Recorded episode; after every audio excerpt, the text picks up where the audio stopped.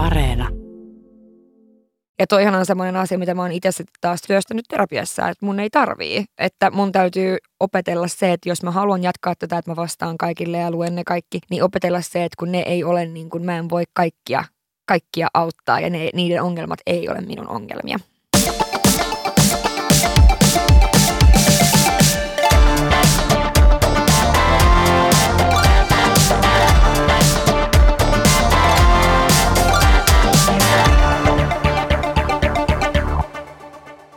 Millaista työtä tekee sosiaalisen median vaikuttaja? Mitä osaamista tässä työssä tarvitaan? Minä olen Pirjo Suhonen ja huomasin jo vuosia sitten muotialalla työskennellessäni muutoksen, joka tapahtui niin tiedonvälityksessä kuin valtasuhteessa sosiaalisen median kasvun myötä. Työnä oma elämäsarjassa tapaamme ihmisiä, jotka tekevät työtään sosiaalisessa mediassa.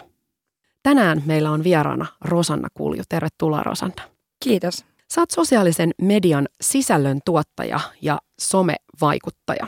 Mm. Sulla on Instagram-tililläsi reilut 74 000 seuraajaa ja oot muun muassa juontanut nyt neljättä kautta jo omaa Girl Gang podcast-ohjelmaasi. Kerro, miten sä oot tähän päätynyt? Miten sä oot onnistunut keräämään 74 000 seuraajan joukon?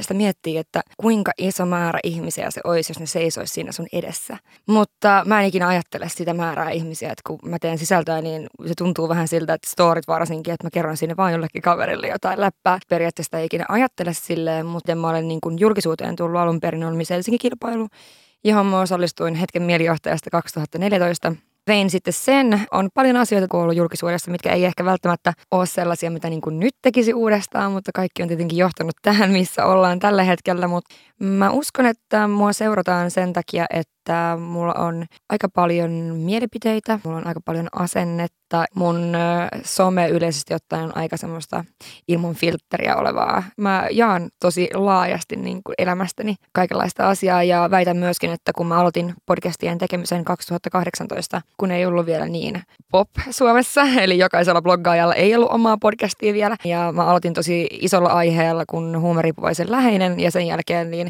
on jaettu tässä parin vuoden aikana, kahden puolen vuoden aikana aika paljon kaikkia erilaisia aiheita.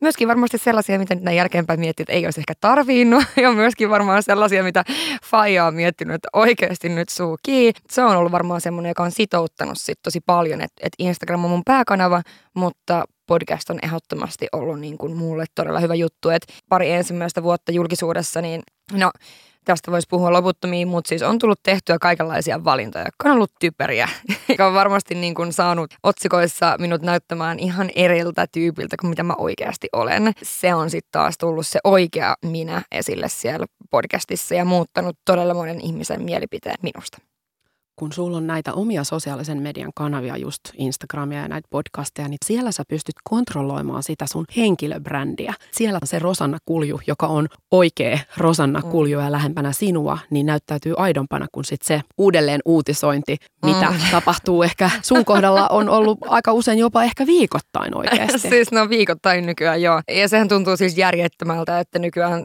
toimittajan työ voi olla sitä, että se katsoo mun Instagram-storia ja tekee sieltä nostoja. Mä tavallaan ymmärrän, että niin profiilin feedin kuvista, jossa on joku painava teksti, että niistä tehdään, mutta jostain niin ihan jutuista, niin se tuntuu oikeasti välillä niin aika huvittavalta. Ja totta kai uudelleen kerrotut jutut, niin jokainenhan ymmärtää, myöskin toimittaja sen ymmärtää asiat niin sanotusti omalla tavallaan, ja nehän esittää sen asian niin. niin näinhän se pitääkin olla, ei ole, ei ole kyse siitä, mutta ehkä niin kuin vähän turhan semmoisista turhista jutuista tehdään juttuja, ja tämä on se, mikä mua häiritsee tässä on, että kaikki ihmiset ei ymmärrä, että mä en itse soittele näille IP-lehdille tai Seiskaan, että kertokaa, hei please, tämä mun juttu. Siis oikeasti, ja ne ei soittele mulle myöskään, jos ei ole joku semmoinen niin kuin erillinen asia, mutta siis tuommoisista somepäivityksistä. Heidän ei tarvitse pyytää lupaa. He voi tehdä ihan mitä vaan, mitä haluavat niin kuin mun oman somen perusteella, minkä mä olen itse sanonut ja laittanut sinne. Niin toi on semmoinen, mitä ihmiset ei ymmärrä.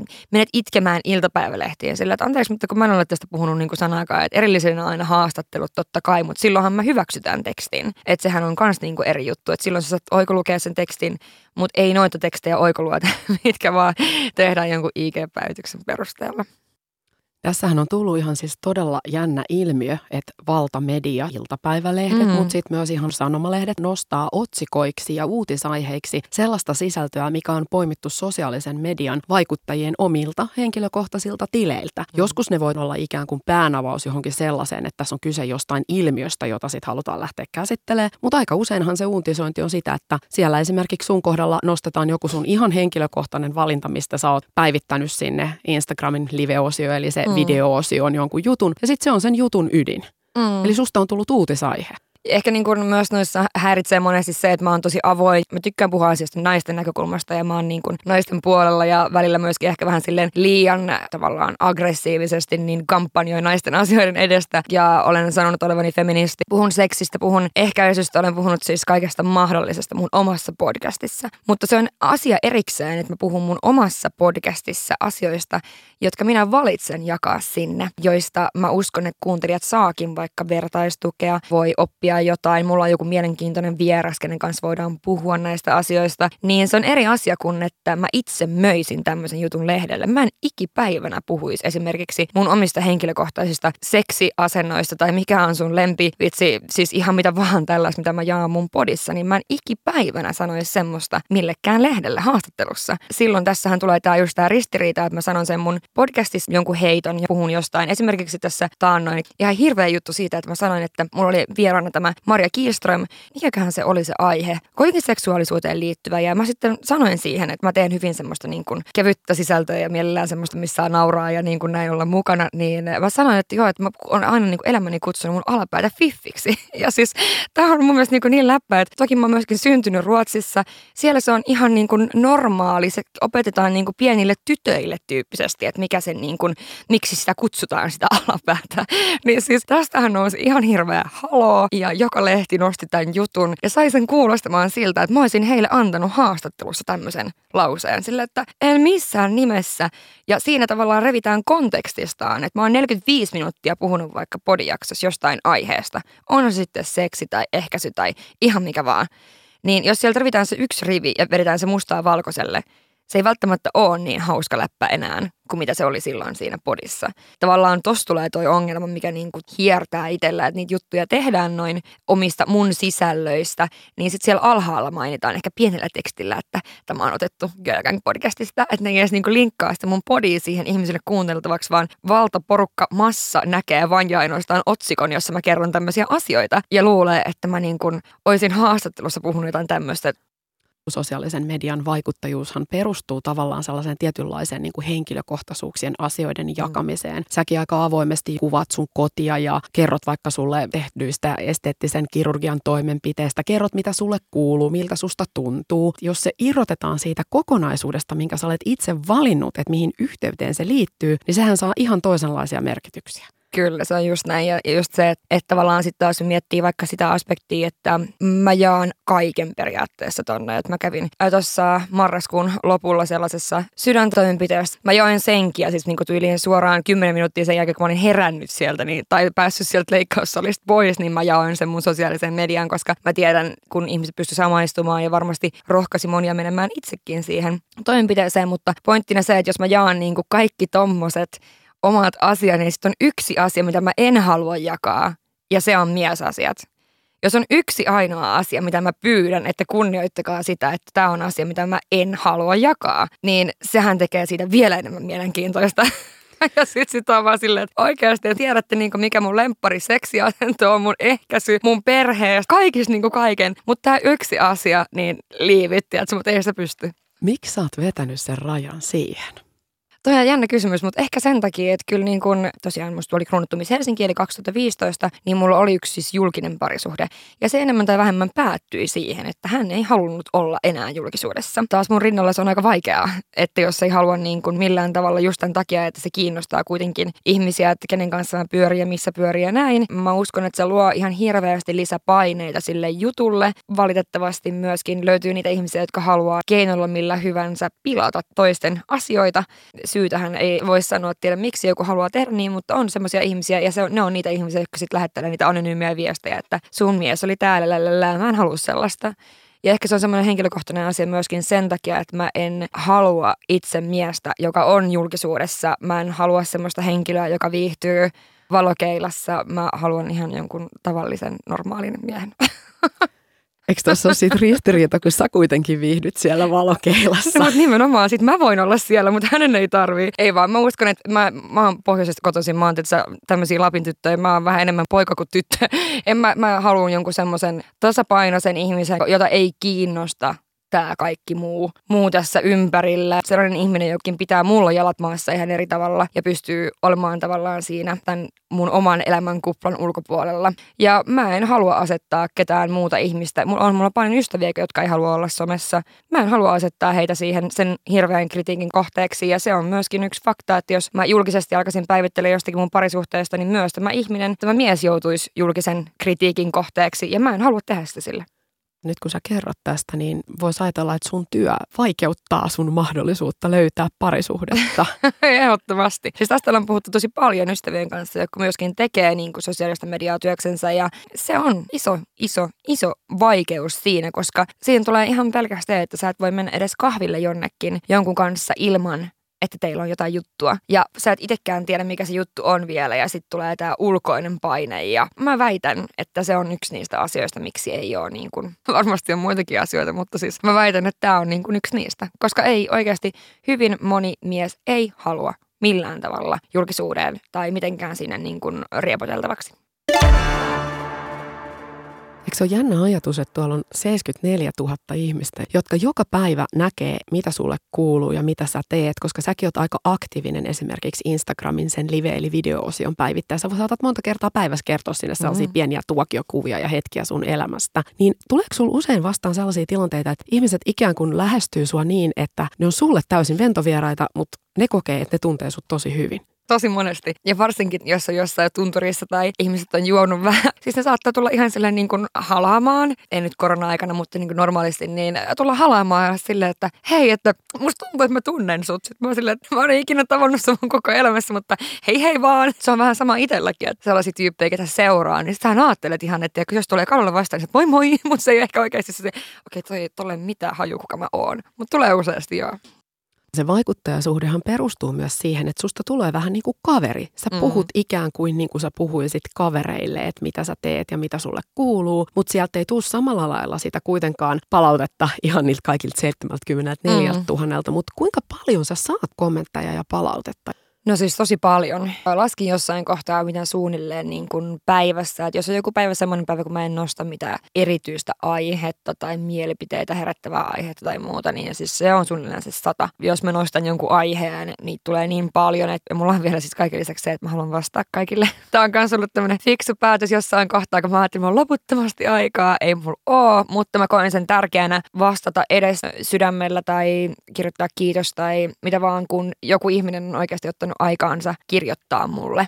Ja mä oon nostanut vaikka lähisuhdeväkivaltaa, tämmöisiä niin kuin oikeasti tärkeitä asioita, niin jos joku oikeasti ottaa aikaansa kirjoittaa mulle hänen oman kokemuksensa ja antaa mulle sen luottamuksen, niin kyllä mä vastaan hänelle. Mulla on sen verran aikaa vastata hänelle. Et pyrin siihen. Senhän myöskin näkyy mun statistiikassa, että mulla on ihan älyttömän sitoutuneita seuraajia. Niin kuin Instagramissakin, niin se sun seuraajamäärä ei ole mitään, jos sulla ei ole sitten taas tavoittavuus. Että mullakin on ihan älyttömän hyvä tavoittavuus. Melkein 5 miljoonaa näyttökertaa viikkoa. Se on tosi paljon.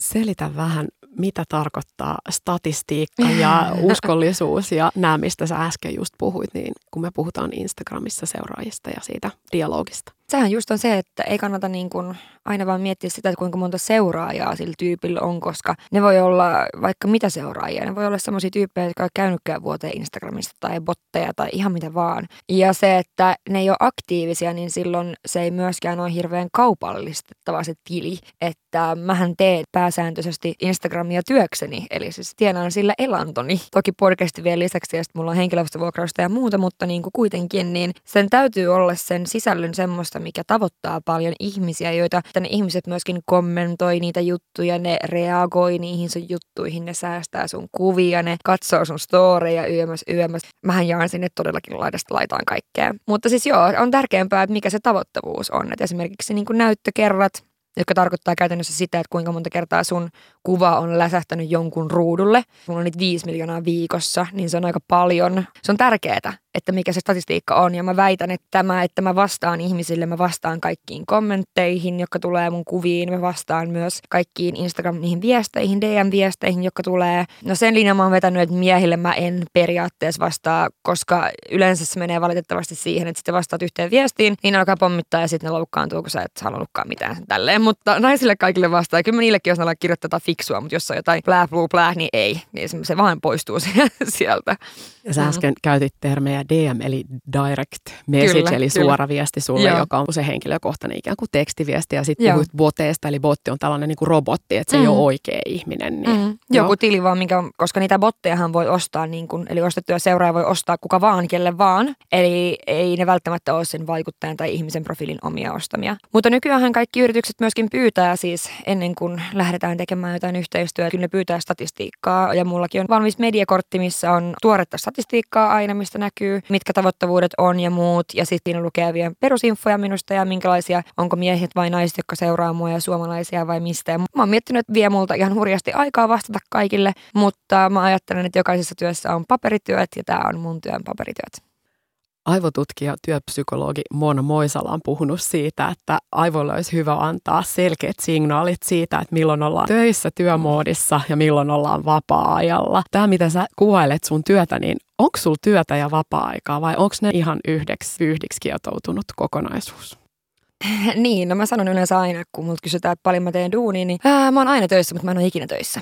Eli siis käytännössä mähän pystyn tekemään mun työt vaikka jostain spa-tuolista tai mä oon tehnyt viimeiset kaksi vuotta tota Siepin kanssa Balin aurinkotuolista töitä koko tammikuun. Et siis periaatteessahan mä voin tehdä töitä mistä vaan, mutta mä oon myöskin läsnä ihan hirveän isolle määrälle ihmisiä koko ajan. Ja sehän siinä on, niin kuin, mitä myöskään ihmiset ei ymmärrä, jos sanoo, me puhutaan paljon näistä niin kuin ystävien kanssa, jotka myöskin tosiaan tekee sosiaalisen median sisältöä, että ihmisethän nauraa, jos niille sanoo, että oikeasti mä oon niin poikki että mä oon niin poikki tästä päivästä tai tästä viikosta, mutta kun ne ei ymmärrä sitä, että siihen kuuluu niin paljon muuta kuin se, mitä sä näet sieltä, se valmis materiaali siinä ruudulla, että se on henkisesti ihan älyttömän raskasta ja kuormittavaa tehdä tuommoista sometyötä, varsinkin just jos tekee niin kuin, mä, mä jaan sinne tosi paljon omasta elämästäni ja se myöskin tarkoittaa sitä, että kun mulle tulee niitä viestejä, mä oon ihan älytön tunneihminen vielä, niin jos mä saan niitä viestejä, missä ihmiset kertoo niiden omista kokemuksistaan, niin mähän otan ne jokaisen sitten mun omille niin kuin, tai omaan sydämeen tai harteille. Ja toihan on semmoinen asia, mitä mä oon itse sitten taas työstänyt terapiassa, että mun ei tarvii. Että mun täytyy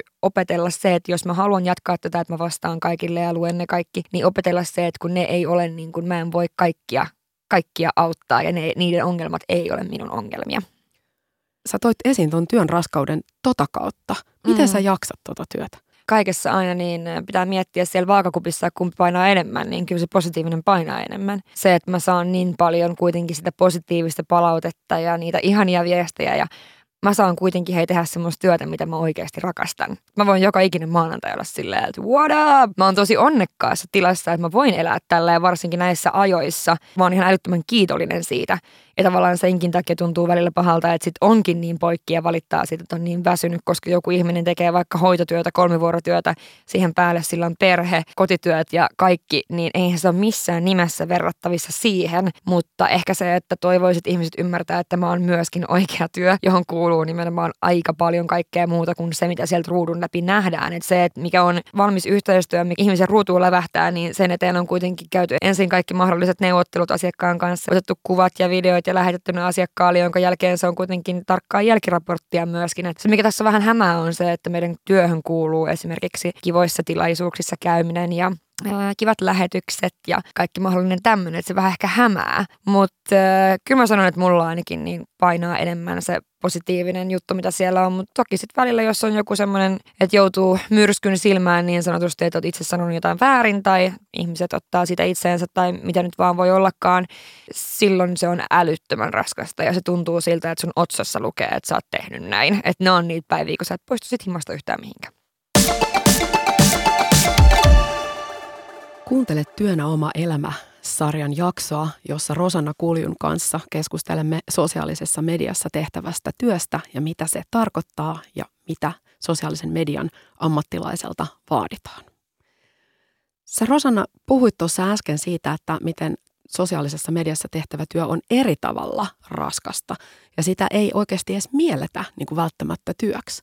Kohtaat sä ennakkoluuloja liittyen sun työhön ja minkälaisia? Kohtaan tosi paljon. Ja varsinkin ehkä minua kymmenen vuotta vanhemmilta ihmisiltä. Ne, jotka on nytten 20-30, 35. Kyllä niillä on ihan niin kuin ne ymmärtää, että tällä voi tehdä rahaa ja että tämä on niin kuin ihan oikea työ ne ymmärtää sen. Mutta se on se vanhempi kategoria, niin ne niinku edelleen elää jossain semmoisessa jossain harhaluulossa siitä, että se on vaan semmoista, saan ilmaisia tuotteita ja näyttelen niitä Instagramissa ja se on niinku se mun työ. Ne ei ymmärrä sitä, että tämä on kuitenkin vaikuttajabisnes, on ihan siis jäätävä rahalinko niin kuin ajatellen vaikka Eurooppaa, kuinka paljon tulee rahaa Eurooppaan vaikuttajabisneksellä. Se on siis ihan järjetöntä. Mä uskon, että se mikä siinä on myöskin ennakkoluulona on se, että nuoret mimmit voi oikeasti tienaa vuodessa pyörittää niiden yrityksellä 200 tonnia ihan noin vaan. Mä uskon, että se on semmoinen, jotenkin miten sen sanoisi, se on sille niin kuin, jopa niin kuin mun omille joillekin sukulaisille, jotka ovat vanhempia, ei niin kuin ymmärrä sitä ja ei mielestä työksi. Ja sitten on ihan shokissa, jos katsoo vaikka mun liikevaihtoon. No ihan sille, että et sä voinut tähän noin tuolla. Siis ai näyttämällä noita vaatteita, mutta silleen, että kyllä, se on just näin. Mutta ehkä se on semmoinen, niin kuin, että se vanhempi kanssa ei ihan ymmärrä, mutta sitten taas systeri on 16. Ne ymmärtää all the way, ne tietää tasan tarkkaan, että tämä on niin kuin ihan oikeaa työtä ja ne osaa ajatella asian ihan täysin eri tavalla. Mikä se sun liikevaihto on? se on itse asiassa, mä en tiedä, tota, mä en ole saanut vielä, vielä ää, päätöstä tältä vuodelta, mutta edellisvuosi oli 168 000 tavallaan just se hämmentävyys, toihan on siis ihan mittava niin kuin tulo. Se on ansanta lähde, millä kyllä. sä elätät todellakin itsesi. Ja vielä jos me katsotaan suomalaista keskipalkkaa, niin aika lailla hyvinkin. Mutta johtuuko se sun mielestä siitä, että kun se on nuorten naisten ala, kun nuoret naiset lähti tekemään ihan uudenlaista työtä, sosiaalisessa mediassa tehtävää sisällön tuottamista ja sitä kautta siitä muodostui heistä vaikuttajia, se kohtaa aika paljon väheksyntää. Ja... Ehdottomasti, aivan ehdottomasti. Tämähän on nimenomaan, kuten sanoin tuossa aiemmin, että sosiaalinen mediahan on nuorten naisten rulaama business. Ne, jotka vetää niitä oikeasti suuria rahoja, mieti maailmalla. Kardashianeita, Ruotsissa Bianca Ingrosso, Mimmi on oikeasti alle 25 ja hän on niin kuin miljardibisneksen hänen niin kuin omasta nimestään. Tämä on ala, missä niin kuin me saadaan johtaa. Se varmasti kolahtaa hyvin monelle tavallaan väärällä tavalla. Tossakin on tärkeää muistaa se, että kyllä ne nuoret, puhutaan minua nuoremmat, jos mä oon 30 tänä vuonna, ne tasan tarkkaa tietää. Niin on ihan normaalia mun siskolle, joka on 16. Sillä on ihan normaalia, että on, tiedäkö, niin kuin hallituksessa on naisia, maailmalla on naispresidentti. Siis se on ihan täysin normaali asia.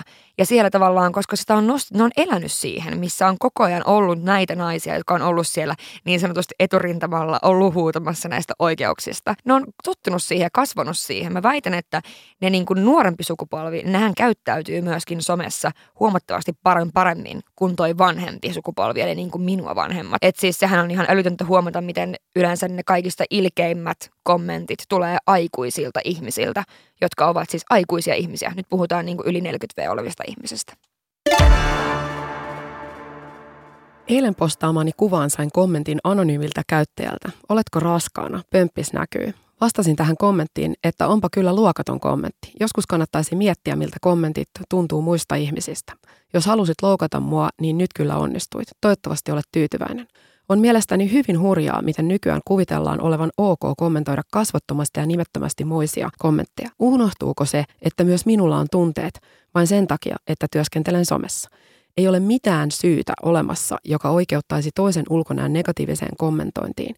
Ei julkisuus, ei missikisoihin osallistuminen, ei vaan yhtikäs mikään. Huomasin myös kommentin saatua, kuinka vähän se loukkasi minua. Ei ollenkaan oikeastaan. On hiukan surullista, miten paksun kuoren ja nahan olen kasvattanut näinä vuosina kaikkien ilkeiden kommenttien myötä. Toki mulla on hyvä itsetunto ja itseluottamus, enkä näe pientä pömppistä minään isona asiana. Pömppikset kuuluu elämään samalla tavalla kuin raskausarvet, kilot, jenkikset ynnä muut. Sä olet täydellinen arvokas just sellaisena kuin olet. Sä kirjoitit sun Instagram-tilille näin saatuasi suoraa palautetta anonyymisti sun ulkonäköön liittyen. Saat sä paljon tämän tyyppistä palautetta? Joo ja ei. Ton jälkeen oli myöskin yksi sellainen uimapukukuva, siis joka oli mun mielestä ihan se super upea, vielä se pinkki uikkari. Se oli ihan täydellinen kuva, siinä ei ole mitään vikaa. Tämä on se alkuperäinen kommentti. Ihana kun joku uskaltaa näyttäytyä uikkareissa, vaikka ei langanlaiha olekaan pieni pyöräys on kauniimpaa minusta. Siis hetkinen, oikeasti tota, jos niinku voi millä järjellä kommentoidaan siis pian kolmekymppistä hyvin niin kuin mä inhoan sanaa normaali, mutta niin kun, toi tuntuu mulle järjettömältä. Ja nämä kommentit yleensä, jotka on tommosia kommentteja, niin ne tulee aikuisilta ihmisiltä. Tavallaan toi on saman tyyppinen kommentti kuin mitä toi pömppis-kommentti. Ensinnäkin niin raskaudesta uteleminen aina tahditonta. Oli se niin kuin missä vaan ja kelle vaan. Se on tahditonta. Se on vaan mautonta ja tahditonta. Älä tee sitä kellekään. Sanotaan tommosia asioita, missä niin kuin kommentoidaan tavallaan muka kehuskellaan. Siis oksettavaa. Ja toi on semmoinen asia, että jos joku kommentoi mulle tommosta, niin mitäpä lottoot oikeasti se ihminen, jolla on vaikka vähän ylikiloja, se ajattelee, että mitä hän on, jos mä olen jonkun silmissä pyöreä. Ihan oikeasti. Eihän toi niin kuin sanoin siinä yhdessä postauksessa, että miten vähän niin kuin kommentit enää satuttaa sen takia, että niitä tulee niin paljon loppupeleissä. Mutta tossa on myöskin sitten taas mun mielestä se vastuu nostaa noita aina välillä, että ihmiset muistaa sen, että se kommentti, minkä sä annat mulle, niin voi satuttaa tosi monta muuta tyyppiä nimenomaan tämän takia, että me ei olla kaikki samanlaisia. Meidän ei kuulu olla samanlaisia. Kehopositiivisuus ja kehorauha on ehkä semmoinen asia, mikä mun mielestä on hyvin ajankohtainen. Ja se, että älä kommentoi mitään, jos sulla ei ole mitään hyvää sanottavaa. Ja mieluummin niin voitaisiin kommentoida toisillemme asioita, kuten näytät vaikka tosi aurinkaiselta tänään, tai että sä oot tosi sporttinen, tai sä vaikutat tosi niin kuin lempeältä, tai miksi me voidaan käyttää tämmöisiä sanoja mieluummin kuin pitääkö se aina olla tämä, olet laihtunut silleen, että onko se niin mikään järkevä kommentti. Mieluummin silleen, että hei sä näytät tosi ihanalta ja hyvinvoivalta ja voidaan vähän muuttaa sitä kulttuuria siihen. Että tavallaan, mutta tossahan mä sain myös vastavirran, että, että minkä takia sä loukkaudut tuommoisesta kommentista. Öö, no mutta ei kun tämä ei ollut sitä loukkaantumista taas jälleen, vaan nostamista sitä asiaa, että ei tarvii kommentoida. Ja ketkä riehuu eniten tuollakin? Miehet. Miehet, miehet. Tavallaan tuossahan tulee sellainen jännä asetelma, että kun me ajatellaan ja tiedetään, että sosiaalinen media on sun työpaikka, tuonhan voisi ajatella olevan niinku työpaikka kiusaamista. Tuotaisi toi niinku fyysiseen toimistoympäristöön, että joku heittäisi sulle tollaisen kommentin jossain kahvikoneella ohi kävellessään, niin sehän tuntuisi ihan absurdilta. Niin, semmoista ei tehtäisi varmaankaan. Niin, sehän siinä on myöskin monessa näissä tämmöisissä jutuissa, mitkä mä nostan, niin mä en nosta niitä välttämättä itseni takia. Ja se tarkoittaa sitä, että mä saan ottaa aika paljon hittiä itse niistä yleensä, varsinkin tämmöisistä niin kuin nostoista. Mutta mä tiedän, että mä saan niistä satoja, satoja, satoja tyyppejä, jotka ehkä sai niin kuin vähän paremman fiiliksen itselleen, naisia. Niin mä voin ottaa sen taistelun tavallaan niiden puolesta, koska mua ei haittaa varsinkaan. Mä voin argumentoida asioista ja puhua niin kuin rakentava palaute on rakentava palaute monesti ne miesten palautteet on luokattomia ja ne kommentoi ne omalla nimellänsä. Ja siis se on, tuntuu musta aivan järjettömältä. Siis joku voi kommentoida omalla nimellään, jos katsoo sen profiiliin, se on normaali perheen isä. Mitä tässä on oppinut vuosien varrella, niin mä en ikinä lähde mukaan semmoiseen asiattomaan. Ja mä myöskin tosi her- herkästi siis vaan blokeeraan ja poistan. Jos joku haluaa tulla sanomaan koko ajan negatiivisia juttuja, se on nimenomaan minun työpaikkani. Se on minun sivu. Sinun ei tarvitse seuraa minua. Sinun ei tarvitse tulla tänne huutelemaan, eikä sinulla ole mitään oikeutta. Rakentavaa palautetta voi antaa, mutta ei tommosia niin luokattomuuksia. Se on sitten nopeasti heipparalla. Ja mä myös poistan ja blokeeraan kaikki lählää, puu, seksikäs, tämmöiset ällöttävät äh, kommentit, niin ne saa myös lähteä. Paljon puhutaan siitä, että miten Instagram on vaikuttanut kauneuskäsityksiin. Ja siellähän on siis myös ihan valtava bisnes pyörii tavallaan sen ympärillä, että henkilöbrändeiksi muodostuneet henkilöt, vaikka niin kuin Kardashianin sisarukset ovat luoneet omia kosmetiikka-alan yrityksiään ja sitä kautta vaurastuneet. Mutta miten sä itse koet sen, että onko Instagram paikka, jossa siellähän on paljon materiaalia. Tavallaan sieltä voi itse asiassa niin kuin vähän kuratoida, filteröidä itselleen just sellaisen materiaalin, mitä haluaa nähdä. Et siellä on sitä valtavirtaa, mikä muodostuu valtavirtaan virraksi, on paljon meikkitutoriaaleja, ja, mutta sitten on paljon sitä, että näytetään, että hei ollaan luonnollisia ja kainalokarvat saa rehottaa. Sillä, että siellä on niin kuin monen näköisiä näkökulmoja siihen, mikä on kaunista. Koet sä, että se on näin vai onko se kuitenkin tiettyyn muottiin ahtavaa? Mun mielestä se on just niin, että jokaisen pitäisi, ja mä välillä kehotankin ihmisiä oikeasti poistamaan kaikki semmoiset tilit niin omista seurattavista, jotka tuottaa jonkinlaista ahdistusta tai kateutta tai jotain muuta negatiivista fiilistä. Eli seuraa niitä tilejä, joissa on oikeasti sulle inspiroivaa tietoa. Ja ö, on kuitenkin todella paljon semmoisia tilejä, missä tuodaan esille oikeita elämän asioita. On ne sitten aktivisteja tai oikean elämän vaikka äitejä, jotka tuo esille todellakin myös sitä buklaamisosastoa, eikä vaan sitä, että nyt tässä minun lapsi on kauniissa tedyvaatteissa tyyppisesti. Mä uskon, että jokainen pystyy vaikuttamaan tuossakin asiassa hyvin pitkälti itse siihen, että mitä sieltä poimii. Mä väitän, että viimeisen parin vuoden aikana niin Instagram on muuttunut kuitenkin enemmän semmoiseksi paikaksi, mistä voi olla oikeasti hyötyä ihmisten itsetunnolle. Toki siellä on paljon kaikkea muutakin, mutta mä väitän, että kun aitous on se tämän hetken avain kaikkeen, niin sehän kuitenkin luo sen, että ihmiset haluaa näyttää omaa arkea ja aitoa itseään ja muuta, mutta mun mielestä myöskin se pitää muistaa, että kaikki ei halua jakaa aitoa itseään ja kaikki ei halua, että on niitä tilejä, jotka haluaa tehdä vain kauniin fiidin se on niiden vaikka niin kuin harrastus. Ne haluaa tehdä kauniin fiidin, missä on kauniita vaatteita, kauniita vaikka aamiaisia, kauniita taloja, kauniita reissukuvia. Niin se on niiden juttu. Ja mun mielestä tavallaan meidän pitää myöskin sit antaa se olla niiden juttu että kaikkien ei tarvitse tuossakaan mahtua sitten taas niin kuin toisinpäin samaan muottiin, että pitää olla niitä avoimia juttuja ja näin, mutta että jokainen tavallaan pystyy itse valitsemaan tuossa hyvin pitkälti, että mitä seuraa ja minkä tyyppistä sisältöä seuraa. Ja ehkä niin kuin monesti kun puhutaan siitä, että vaikuttajat olisi niin kuin jotenkin hirmuisen suuria esikuvia ja muuta, niin mä haluan muistuttaa siinä ainakin itse siitä, että tietysti no mun, munkin seuraajat on 80 prosenttia 25-35-vuotiaita, eli aikuisia ihmisiä, mua ei seuraa se lapsikategoria ollenkaan, mutta ideana se, että kyllä se niin kuin kaikki se vastuu on ihan kaikilla aikuisilla tässä yhteiskunnassa. Et huvittavaa, miten noissa asioissa huomataan aina se, että se on niin kuin vaikuttajien vastuulla, niin ei se kyllä ole, vaan kyllä se on. Mä olin esimerkiksi syksyllä puhumassa Planin tämmöisen tyttöjen päivän panelistina ja siinä puhuttiin, oli yksi aktivisti ja oli niitä nuoria mimmejä mukana siinä keskustelussa ja just siitä, että kyllä se, niin kuin se vastuu on siellä ensisijaisesti kotona, jonka jälkeen se on koulussa, sen jälkeen vasta internetissä. Että kyllä totta kai jokaisen aikuisen ihmisen pitää ottaa vastuut, mutta mä olen myös ihminen, joka tekee mun omat päätökset ja mä teen mun virheet. Ne mun virheet on samanlaisia kuin Pirkko-Liisa Nurmijärveltä, mutta Pirkko-Liisan virheet ei vaan tule iltapäivälehtiin.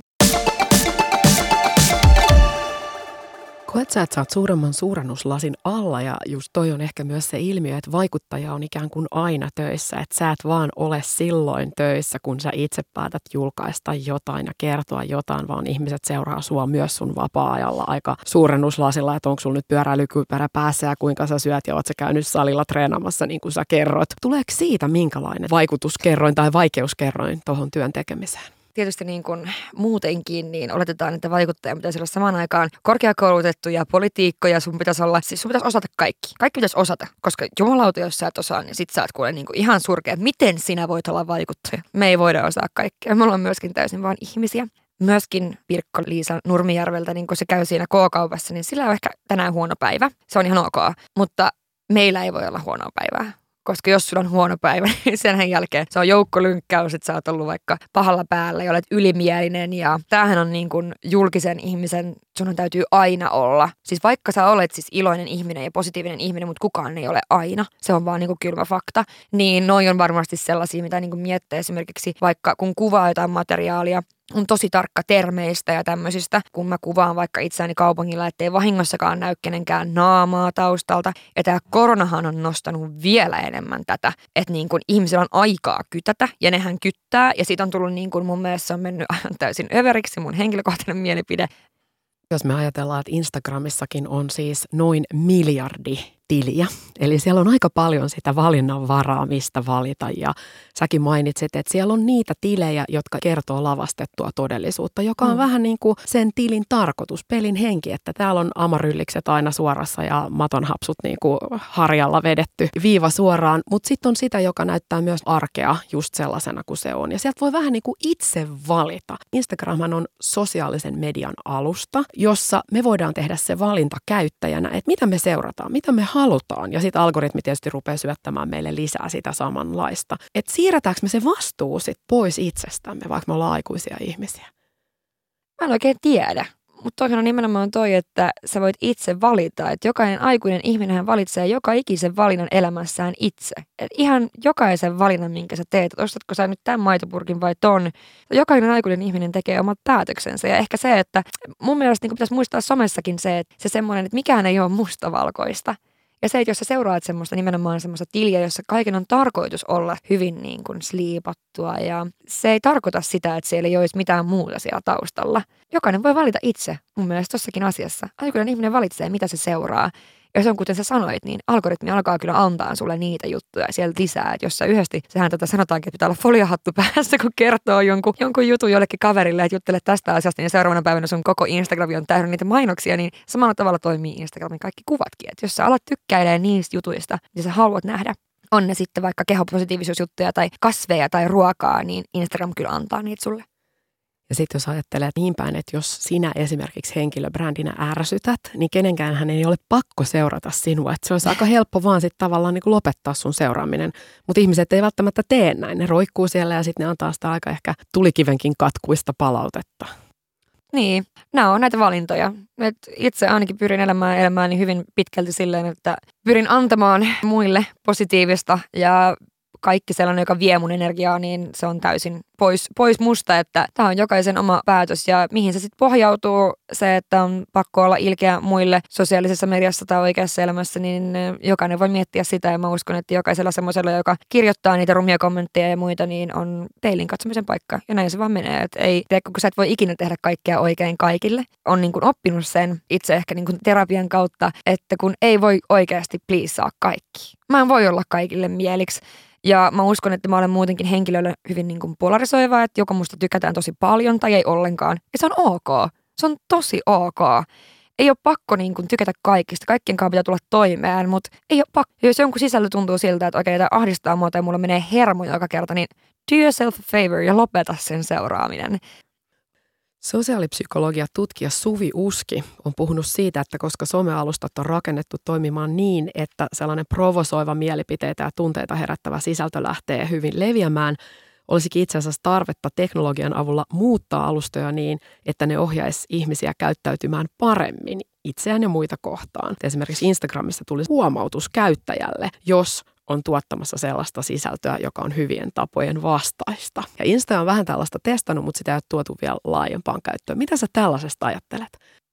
Tuostahan tuli jossain kohtaa semmoinen joku päivitys, ainakin mullahan on business tietenkin mun Instagrami, niin sinnehän tuli semmoinen hantera kommentaari, eli sieltä pystyy jollain tavalla nyt niin kuin ohjaamaan niitä kommentteja. Ja myöskin siis tuossahan on se, että vihakommentteja tai tämmöisiä ihmisiä, jotka kirjoittaa vähän niin kuin epämääräisiä kommentteja, niin sun ei tarvi blokeeraa niitä, mutta sä voit myös niin kuin rajaa tämän käyttäytymistä, että niiden kommentit jää niin kuin harmaalle, eli sä vaan näet ne. Tämäkin on mun mielestä jo ihan hyvä juttu, koska se voi olla, että joku tyyppi, sillä on vaan vahvoja mielipiteitä kaikkiin asioihin, mutta ne ei välttämättä ole niin kuin joka kerta sitten semmoisia, että pitää poistaa tai muuta. Mutta kuten sanoin aiemmin, niin mä aika nopeasti blokeeraan ja poistan, jos on joku häirikkö, jonka ei tarvitse olla siellä. Se vaatisi vaan hirveästi ylläpitäjiä, sehän siinä varmaan on, että, että se vaatisi enemmän silmäpareja ihmisiä, jotka valvoisivat sitä sisältöä ja muuta. Mutta pystyyhän siellä nykyäänkin hyvinkin ilmiantamaan ja jos moni ilmiantaa, niin ne sulkee tilejä hetkeksi ja näin poispäin. Tostahan tuli mieleen esimerkiksi syksyllä poistettu Jodel. Sieltä poistettiin tämmöinen kuin Julkisjuorut-kanava, joka oli siis aivan karmiva kanava, mitä niin kuin ajattelin. Mä oon miettinyt alusta asti, että miten tämmöinen saa niin kuin olla edes olemassa. Se on siis vihapuhetta, lynkkausta ja siis keksittyjä juttuja. Ja siellä oli siis 45 000 ihmistä, voitko kuvitella? Ja sinne kirjoiteltiin laidasta laitaan. Ja näistäkin media teki juttuja ihan näiden juttujen perusteella. Sille, että se voi ottaa totena semmoista, että kirjoitetaan sinne. Mutta heidän ylläpitohan päätti poistaa koko kanavan, joka oli nimenomaan sen takia, että heillä ei riitä silmäpareja seuraamaan sitä, että se kommentointi on asiallista. Mulla on siis tarjottu semmoista palvelua, missä on semmoinen Instagram tavallaan siivoaja. Eli semmoinen tyyppi, joka pitää silmällä mun Instan kommentteja ja käy poistelemassa sieltä ja ilmiantamassa sieltä semmoisia, jotka on niin kuin asiattomia. Luulen, että Suvi Uskikin tarkoitti tässä sitä, että olisi esimerkiksi tekoäly, joka minulle, vaikka jos olisin kirjoittamassa jotain, että tekijälle itselleen ilmoittaa, että hei, nyt sä oot vaikka käyttämässä rumaa kieltä tai mietin nyt tätä lausettasi. Että mm-hmm. se tavallaan kohdistuisi siihen tekijään siinä tekijävaiheessa ja laittaisi miettimään. Ja just niin kuin säkin toit tuossa esille, että itse asiassa nuoret käyttäytyy tosi hyvin ja ymmärtää sosiaalisen median alustana, jossa jää myös tekijästä jälki sinne, kuka tämän mm-hmm. kirjoitti. Mutta sitten ne on ehkä enemmän tällaisia varttuneempia henkilöitä, jotka ei ehkä ymmärrä sitä, että mikä se läpinäkyvyys siellä myös sit on. No ei ymmärkää, sehän siinä tuntuu välillä oikeasti säälittää, kun joku kommentoi. Jos mä teen vaikka Ilta-Sanomin tai Iltalehden kanssa jonkun jutun, niin mä pyydän kommentoinnin aina pois päältä. Koska siis se on naurettavaa, se on naurettavaa kommentointia. Ja ne on aikuisia ihmisiä, jotka kommentoi omalla nimellänsä, omalla Facebook-tilillään. Mä en halua, että mun perhe näkee niitä, mun äiti näkee niitä, mun isä. Mä en halua. Toki kun ne vaikka jakaa jonkun jutun sitten Facebookissa heidän sivuillaan, niin sinne tulee siis kaikenlaista. Moni niistä ihmisistä ei ymmärrä, että kaikki näkee niiden kommentin. Tähän siinä on. Moni ei oikeasti ymmärrä. Mä tiedän mun omakin mummu kommentoi välillä ihan ihmeellisiä asioita johonkin niin kuin julkisen päivitykseen, kun se ei vaan ymmärrä, että se näkyy nyt niin kuin koko kansalle. Se on se vanhempi sukupolvi, joka käyttää, niin saattaa sanoa ihan mitä sattuu. Ja ehkä se on nimenomaan siitä, että ymmärrystä ei ole. Eli tietoa ei ole tarpeeksi siitä, että mitä niin kuin vaikka joku somevaikuttaja tekee työkseen. Ne ei ole välttämättä itse Instagramissa. Ne näkee vaan ne jutut, mitkä lehdet nostaa, jotka on provosoivia ne ei näe yhtään sitä niin kuin kaikkea muuta siellä taustalla. Se, että semmoinen ihminen kirjoittaa, että mun ainoa agenda siellä on vaikka tämä. Sitten silleen, että no itse asiassa mä oon viimeisen puolen vuoden aikana ottanut kantaa tähän ja tähän ja tohon, kerännyt näin ja näin paljon rahaa hyvän tekeväisyyteen. Toki mä hyödyn tästä itsekin. Tämä on työ, tästä kuuluu saada palkka niin kuin kaikesta muustakin. Tavallaan ne ei niin kuin näe mitään muuta, mitä siellä taustalla tapahtuu. Ja se, että eihän niin kuin kukaan voisi tehdä noita yhteistöitä tuolla, jos se ei olisi muuten aktiivinen. Sehän on myöskin tässä niin kuin se läppä, että ihmiset luulee, että se on vaan sitä mainostusta. Jos se olisi vaan sitä mainostusta, eli silloin kun mua kiinnostaa tehdä rahaa, niin mä tekisin sitä somea, niin sehän olisi ihan täysin eri asia. Silloin mulla olisi vapaa-aikaakin. Mutta kun se pitää tehdä tavallaan tarpeeksi mielenkiintoiseksi se sun somebrändi, että ihmiset jaksaa seuraa sua, vaikka sulla on mainoksia, ja että ne mieltää ne mainokset sinunlaiseksi. Toki niin kuin jokainen valitsee itse, minkä kanssa tekee yhteistyötä, ja mä valitsen semmoisia brändejä, mistä mä tykkään ja minkä kanssa mä teen, niin silloin mä voin seistä niiden takana, ja silloin se tavallaan se on osa mun sitä sisältöä. Ne vanhemmat ihmiset, ne ei niin kuin, niillä ei ole hajuakaan, mitä se on, vaan ne luulee, että se on nimenomaan sitä, että ollaan pyllyposessa, näytetään jotain jumppahousuja, mikä sä oot saanut ilmaiseksi ja ottanut miljoona kuvaa siitä ja sitten se on, niinku, se, on niinku se sun työ. Ne ei niinku ymmärrä, että siellä on paljon kaikkea muuta. Tiedän, että YouTubessa, jossa on paljon nuoria, niin toki sielläkin on rumaa kommentointia, mutta silloin se on eri asia. Ne on lapsia. Se on eri asia. Alle 18-vuotias on lapsi. Ja se, että hän käyttäytyy huonosti siellä, niin silloin pitää niin kuin vaan ottaa jollain tavalla saada yhteys sinne vanhempiin tai kouluun tai mihin muualle. Mutta ne on lapsia. Se on eri asia. Mutta aikuiset ihmiset, niin ne ei saa anteeksi. Mun mielestä siinä ei ole mitään niin kuin semmoista syytä, miksi käyttäytyy huonosti netissä, anonyymisti tai ei anonyymisti. Kuuntele Työnä oma elämä sarjaa. Tänään keskustelemme Rosanna Kuljun kanssa siitä, miltä tuntuu, kun työnä on tosiaan se oma elämä. Sä puhuit tuossa äsken siitä, että vaikutus ja valta. Koet sä, että sulla on valtaa? Sä vaikutat kuitenkin aika monen ihmisen elämään päivittäin ja viikkotasolla sillä tavalla, että sua katsotaan ja seurataan ja tiedetään, mitä sulle kuuluu ja mitä sä sanot, niin menee perille. Niin, no toi on vähän sama kuin se, että mikä on vaikuttaja vastuu. Mä en usko, että se on hirveän niin mustavalkoinen asia, eikä se on niin kuin näin tai näin, vaan vähän siltä väliltä. Eli kyllä mä koen, että kai mä huomaan monessa jutussa, että mulla on niin sanottua valtaa. Eli vaikka nenäpäivän keräys, niin mä olin laittanut siihen nenäpäivän keräykseenkin toiveeksi, että se olisi 600 euroa, mikä tulisi, niin sieltä tuli loppupeleissä 1300. Ja se oli kuitenkin vaan sillä, niin kuin, että mä kehotin ihmisiä osallistumaan vaikka yhdellä eurolla noissa huomaa, että okei, mua oikeasti seuraa aika moni tyyppi. Että ne on tommosia hetkiä, mutta muuten kun mä teen sitä sisältöä, niin mä teen sitä hyvin silleen niin kuin ajattelemattomasti. Mä en ota samaa videoa kymmentä kertaa. On tosi yhden video ja se on sillä sipuli ja se on se video, mikä mä meillä laittaa. Et en mä en ole niin kuin, mä en ole perfektionisti missään nimessä, vaan mähän nimenomaan haluan näyttää sitä mun omaa elämää. Ja totta kai haluaa näyttää hyvää esimerkkiä, kuten tuossa aiemmin puhuttiinkin, mutta se on kuitenkin se minun elämä, eikä ne ihmiset seuraisi välttämättä mua, jos mun kaikki mielipiteet olisi sitä luokkaa, että pyydellään anteeksi etukäteen ja en tarkoita nyt, että kukaan nyt loukkaantuu tästä. Ja jos kaikki mielipiteet ja asiat olisi hirveän neutraaleja, niin mä veikkaan, että ei mun seuraajat halua seuraa sellaista. Mä uskon, että, niin, niin kuin, että ne haluaa, ja sitten semmoista palautetta mä totta kai saankin, että se on kiva seuraa, koska sä näytät myöskin niin kuin, niitä oikeita asioita siellä niin kuin kaiken ton somen takana, mikä näyttää niin fansiltä. Et valtaa toki joo, mutta se on vaikea nähdä sillä tavalla, kun sä teet sitä päivittäin, niin et sä mieti sitä, mä en mieti koskaan sitä, että kuinka monta ihmistä mua seuraa. Täytyykö sun lavastaa sun elämää tai katsot sä sun elämää niin kuin sen ihan kirjaimellisesti linssin eli kameran läpi, niin nyt täytyy saada joku hyvä kuvakulma tai tämä näyttää hyvältä Instagramissa. No sanotaanko näin, että ennen ehkä enemmän. mutta nykyään ei. Et siis ei. Tosiaan ei, ei mulla ole niin kuin ensinnäkään aikaa miettiä, että istunko mä nyt niin, että mulla nyt näkyy yksi vatsamakkara vai istunko mä nyt tässä ja selitän tämän mun asiani ja that's it. Ei, ei mulla ole oikeasti siis aikaa eikä mielenkiintoa. Et jos jotain häiritsee joku yksi mun vatsamakkara tai finni tai että mulla on paskanen tukka, niin sitten taas jälleen ei tarvii varmaan seuraa mua. sitten kannattaa seuraa semmoista tyyppiä, joka jaksaa pestä tukkaa ja jaksaa miettiä jokaista kulmakulmaa, missä istuu ja mitä tekee. Ja siis niin, ei, ei se ole. Että kyllä mä näytän niin kuin mun niin sanottua oikeaa elämää sinne ihan all the way.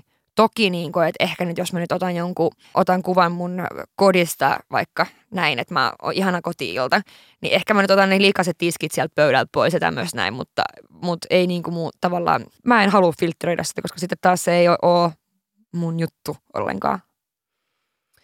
Sä puhuit noista kaupallisista yhteistyöstä, että sehän on se pääansaintakanava niin kuin sosiaalisessa mediassa, sosiaalisen median vaikuttajille. Tehdään kaupallisia yhteistyötä erilaisten toimijoiden kanssa. Ja sulla on oma mediakorttikin, että sähän olet siis oma media-alusta, jolla on tietty, voisiko sanoa levikki, kun mm. sulla on näitä seuraajia. Valitset sä itse, lähestyt sä yrityksiä vai lähestyykö yritykset suoja?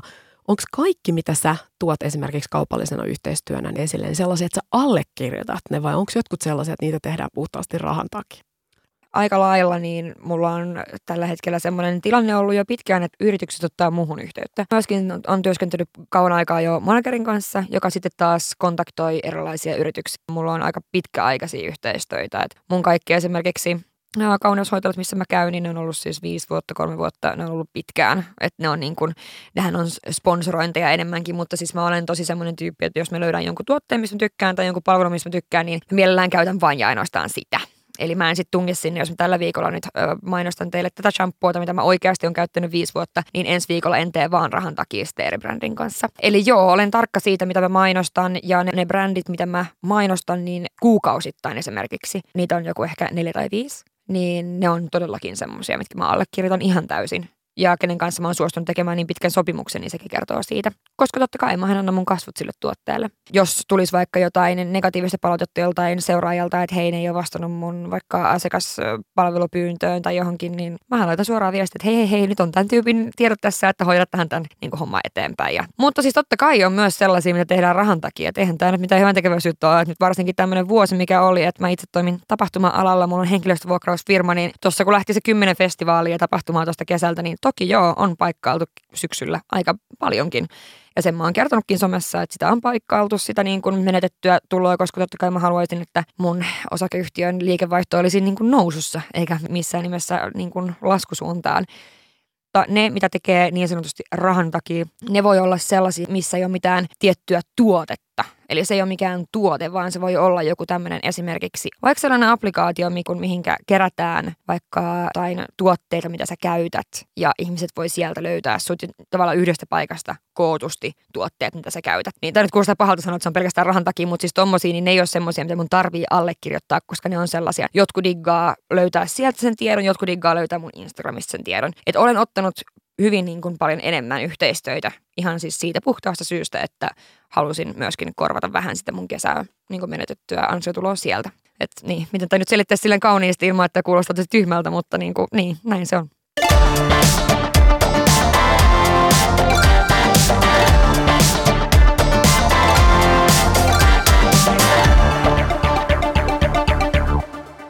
Mikä sua motivoi sun työssä? Mikä, mikä sulle niin on tällaisen työn, mitä sä teet, niin merkitys? Merkitys on ehdottomasti se, että mä, mulla on platformi, minkä kautta mä voin tavoittaa ihmisiä ja tavallaan puhua niistä asioista, jotka merkkaa mulle jotain. Ja ne on nimenomaan nämä naisten oikeuksiin liittyvät asiat sekä myöskin lasten ja vähävaraisten perheiden auttaminen. Nämä on ehkä sellaisia. Mutta totta kai mä haluan kasvattaa brändiä minä. Sehän on mun, mun siis pääpointti ehdottomasti, että joskus tulevaisuudessa niin mulla on oma talk show, mikä on täysin minun. Mähän olen pienestä asti ollut tosi itsenäinen. Mä oon muuttanut kotoa, kun mä olin 15 ja mä oon tämän kaiken, mitä mulla on, niin mä olen itse omin pikkukätöisin rakentanut ja se on mulle todella tärkeä arvo elämässä niin kuin yleisesti ottaen. Tavallaan, en mä olisi muutama vuosi sitten voinut luulla, kun mä mietin, että oikeasti mitä mä maksan mun alvit, että oikeasti mulla ei ole sen verran rahaa tilillä, että jossain kohtaa mä voin valita, mitä asioita mä teen. Ja siinä vaiheessa, kun mä voin valita, mitä asioita mä teen, niin jokainen asia on semmoinen, joka jollain tavalla ehkä johtaa sit siihen isompaan unelmaan joskus. Mutta kyllä se on se, että pystyy nostamaan niitä asioita, jotka on itselleen tärkeitä, jonka lisäksi totta kai kasvattamaan sitä omaa henkilöbrändiä siihen suuntaan, mihin haluaa, koska tämä on kuitenkin loppupeleissä omissa käsissä kaikki. Et ihan sama vaikka työskentelisi managerin kanssa tai muuta, mutta se on se, kuka sä oot, mitä sä teet. Tavallaan jossain kohtaa se voi vähän hämärtyä se, että mikä on se some minä ja mikä on se niin kuin minä minä. Että on se kuitenkin niin iso ero sitten kupeleissa siitä, että miten puhun ystävien kanssa. Esimerkiksi mä oon kova kiroilejan ja hirveitä sanoa, mutta mun ystävien kesken enhän mä semmoista someen sano. Sen takia, ei välttämättä sen takia, että mä haluan näyttää mitään kulissia, vaan sen takia, että se ei ole sopivaa. Että tommosia juttuja, niin siinä pystyy ehkä huomaamaan sitten semmoisia niin kuin varsinaisia eroja. Ja kyllähän mun perhe sanoo aina, että, että on niin ihana katsoa se niin hyvällä tuolella tuolla somessa. Ja sit mä oon ihan erilainen niille välillä, mutta niin se varmaan menee kaikessa onko se kuitenkin tavallaan jollain lailla vapauttavaa, että sulla on se oma yksityiselämän ihan henkilökohtainen Rosanna ja sitten on tavallaan se henkilöbrändi Rosanna, että sinne jää jotain sulle ihan itsellesi ja sä olet toisenlainen kuitenkin siellä ihan privaattielämässä kuin siinä maailmassa, mitä sä toden tuntuisesti ja todennäköisesti ja silottelematta näytät sun seuraajille. On ehdottomasti. Ja sehän on nimenomaan se henkireikä tässä kaikessa. Että ei, ei ole mahdollista, että kuka vaan voi väittää, että on niin paljon oma itsensä ja näyttää niin paljon kuin näyttää somessa ja muuta, mutta niinä päivinä, kun ei kiinnostaisi siis pätkän vertaa, tehdä mitään iloisia päivityksiä, niin silloin mä en teekään. Mutta jos mun on pakko kuvaa vaikka joku yhteistyö, niin silloin se on kyllä niin kuin se somerosanna, joka astuu sit saappaisiin. Ja se on täysin eri. Se voi olla silleen, että aamupäivä itkenyt silmät päästä jostain asiasta tai kaikki vaan stressaa tai ärsyttää. Ja sitten kun on sen kuvauksen aika, niin sitten sehän hoidetaan nimenomaan silleen, miten se on niin soittu. Ja silloin se ei ole kyllä niin se privaattirosanne, joka siinä tekee sitä juttua, vaan se on se somerosanne, joka tavallaan mä osaan myös jotenkin virittää itseni semmoiseen fiilikseen aika helposti. Mutta kyllä mulla on henkireikä se, että mulla on ystäviä ja läheisiä mun ympärillä, jotka ei ole somessa. Niitä ei kiinnosta koko some. Niiden kanssa puhelin jää pöydälle. Se jää niin kuin pois Mä voin lähteä lenkkeilemään, mä voin lähteä dinnerille silleen, että mulla on puhelin pois. Ja sitä ei tapahdu ikinä, jos mä oon niin kuin vaikka yksin. Mä se on liimattuna mun käteen 247. Että on ihanaa, että on semmoisia ihmisiä elämässä, jotka ei halua olla mun somessa, jotka itse tuskin, hädin tuskin on somessa, ja joiden kanssa niin kuin mä voin tavallaan astua sen oman kuplan ulkopuolelle ihan täysin. Ja mulle tietysti niin kuin Lappi on semmoinen paikka. Mä oon sieltä kotoisin ja muuta, mutta se on mulle semmoinen niin kuin henkireikä, luonto, kaikki tämmöinen Tuolla on paljon nuoria, jotka haaveilee sosiaalisen median sisällön tuottamisesta ja sitä kautta ihan siis somevaikuttajaksi, influenceriksi pääsemisestä ja päätymisestä, niin mitä sä sanoisit heille? Kannustaisit sä heitä tällaiseen ammatin valintaan vai kannustaisit sä heitä miettimään jotain muita ammatteja ja miksi? Sata prosenttia miettimään kaikkia muita ammatteja. Käy koulu ja mieti, mitä haluat tehdä elämälläsi ja sen jälkeen, jos tuntuu siltä, niin perusta somekanava, mutta mäkin on kuitenkin ollut mitä 23 vai 4, kun tämä some on, niin kuin, eihän se edes silloin 2015 ollut mikään tämmöinen, vaan silloinhan se enemmän pyöri kaikkien tapahtumien ja lehtijuttujen ympärillä niin kuin julkisuus yleisesti. Että eihän Instagram ole lähtenyt nousuun kuvasta silloin, onko se ollut 2016 tyyliin? Joo, Instagramhan on siis kymmenen vuotta vanha ja niin. se tässä aina välillä unohtuu keskustelussa, niin. että se on aika nuori. On, jos miettii kuinka paljon sinne tulee uusia juttuja koko ajan, niin sehän nyt jos miettii alun perin Instagramilla vaan pelkkiä kuvia. Ja sitten tavallaan nyt siellä on niin kuin kaikkea. Mutta niin, niin ehkä se, että, että kannattaa muistaa se, että ei niin kuin, kun pitää miettiä se niin, että onko se sen arvoista. Onko se oikeasti se, mitä sä haluat tehdä sun elämällä. Ja myöskin miettiä se, että mäkin olen miettinyt asiani niin, että mikäli Instagram suljetaan tänään, niin mä en jää tyhjän päälle, vaan mulla on myös muita asioita, mitä mä pystyn tekemään. Eli mulla on juontotaitoja, mulla on henkilöstövuokrauspuolen taitoja, mulla on, tai niin kuin, on jotain muutakin. Että tavallaan ikinä ei saisi laittaa kaikkia niin kuin, juttuja siihen yhteen koriin, että sit sä oot, oot, voit olla kusessa jossain kohtaa, mutta jos miettii mun systeri vaikka, että joskus sanoo, että hänestä tulee YouTuber, mä olisin, että yeah right, toivottavasti ei. Että toivottavasti susta tulee niin kuin jotain sä käyt koulut ja susta tulee jotain ihan muuta kuin YouTuber. Ja siis ei sillä, että siinä olisi mitään vikaa. Mutta mä vaan tiedän tämän, tämän homman kaikki varjopuolet. Ja ne ei oikeasti ole mitään niin kuin, jos on vähänkään heikompi itsetunto tai tämmöistä jotain muuta, niin ei, ei tämä ole kaikille. Tai oikeasti ole kaikille. Ja mä en tiedä, niin kuin, onko se myöskään, sitten kun miettii, että hyvin nuorelle henkilölle, niin hirveän hyväksi. Et näkeehän sen paljon noita maailmanstaroja ja, ja myöskin Suomessa tosi nuoria tubettajia ja muita, että minkälaiseen maailmaan ne koulitaan, niin mä en tiedä, se kannattaa miettiä hyvin pitkälle. Ja niin, ehkä jos sä oot tällä hetkellä juuri ja juuri täysi-ikäinen, niin mitä teet elämälläsi, niin opiskele, matkusta, tee muuta ensin ja sitten sä voit miettiä, että onko se sun juttu. Mutta mä en, niin, mieluummin just näin. Ko- koe asioita, matkusta, opiskele, ää, tee kaikkia semmoisia asioita ensin. Et ei niinku kyllä, niin, mieti kaksi kertaa. Eikö se ole aika hassua, että taloudellisesti ja maineellisesti menestynyt sosiaalisen median vaikuttaja, kuten sinä, sanoo nuorelle ohjeeksi, että mieti kahteen kertaan, mm. haluatko lähteä tälle uralle? Kyllä, joo. Onko tämä ollut sulle kaiken sen arvosta? No siis joo, toki kyllähän niin kun, kuten sanoin, mä saan, on tosi kiitollinen, että mä saan tehdä työtä, mitä mä oikeasti rakastan ja mistä tykkään. Ja mä oon elämäni halunnut ja oon ollut siis henkilö, joka haluaa olla huomioon keskiviste. Joten ei, se ei ole mulle niin mikään semmoinen tavallaan, mitä mä oon keksinyt aikuisiällä, vaan mä olen aina halunnut, halunnut jollain tavalla olla esillä. Joten tämä totta kai siinä mielessä sopii mulle, mutta kyllä mä uskon, että mä oon myöskin tavallaan mulla on mennyt ohi paljon asioita myös tämän takia. Hirveän diipiltä voi kuulostaa, mutta miettii, että mä oon kuitenkin pienestä kaupungista kotoisin, mistä on niin kuin 15 000 ihmistä. Mä Haaparannasta kotoisin. Siis mun luokkalaisilla on niin kuin osalla neljä lasta. Ne on ollut äitejä, jotka siitä saakka kun oli 18, ne saanut ehkä ensimmäisen lapsen. Niillä on kesämökit ja volvot ja ehkä miehet ja jotkut jopa toisella rundilla ja mä asun vuokra-asunnossa Ullalinnassa mun koiran kanssa. että tota, toki niin kuin aina kun miettii tota kautta, niin mä uskon, että myös paljon mä olen antanut tämän takia. Joten totta kai tämä on mulle sen arvoista. Enhän mä olisi luopunut niin monesta asiasta muuten. Ja eikä se ole luopumistakaan. Se on vaikea selittää, mutta ehkä se, että niin kun alkaa olemaan toi 30 tässä niin ihan nurkan takana ja monella monella niin kuin just ystäväpiirissä vanhempia kavereita tuolta kotosalta, niin niillä on jo nimenomaan nämä kaikki asiat, jotka on kuitenkin ne munkin niin kuin haave, että mulla on se oma yhteisö, se oma perhe. Että mähän on puhunut siitäkin avoimesti, että mä haluan sen oman lapsen mä en välttämättä näe sitä, että se on se ydinperhe. Mä en välttämättä näe sitä lainkaan ja mä en välttämättä näe siihen edes ketään mun rinnalle, vaan tavallaan jos tämä mun toive ei toteudu sillä tavalla, että siinä on se mies, niin mä olen myös valmis siihen, että mä mahdollisesti tekisin sen itse kun on tämä 30, niin kaikkihan menee naimisiin ja ostaa asuntoja. Ja sitten välillä vähän itsellä se olla, että onko mä uhrannut nämä asiat sen takia, että mä teen tätä työtä. Ja mä väitän, että moni asia olisi mulla jo, mikäli mä en olisi valinnut tehdä tätä työtä. Niin, noi on vähän kaksipiippuisia juttuja. Toki niin kun jollain tavalla tuntuu, että on jäänyt jostain niin paitsi, mutta toisaalta niin mä oon kokenut niin paljon kaikkea muuta. Siis niin paljon kaikkea muuta. Ja kaikki asiat menee just niin kuin on tarkoitettu. Että en mä sillä tavalla ajattele sitä niin kuin mitenkään, että mä oon menettänyt asioita. Mutta kyllä mä oon varmasti maksanut niin kuin hinnan tästä kaikesta. Kiitos Rosanna. Kiitos. Kuuntelit Työnä oma elämä ohjelmaa. Minä olen Pirjo Suhonen ja tänään meillä oli vieraana Rosanna Kuljutti.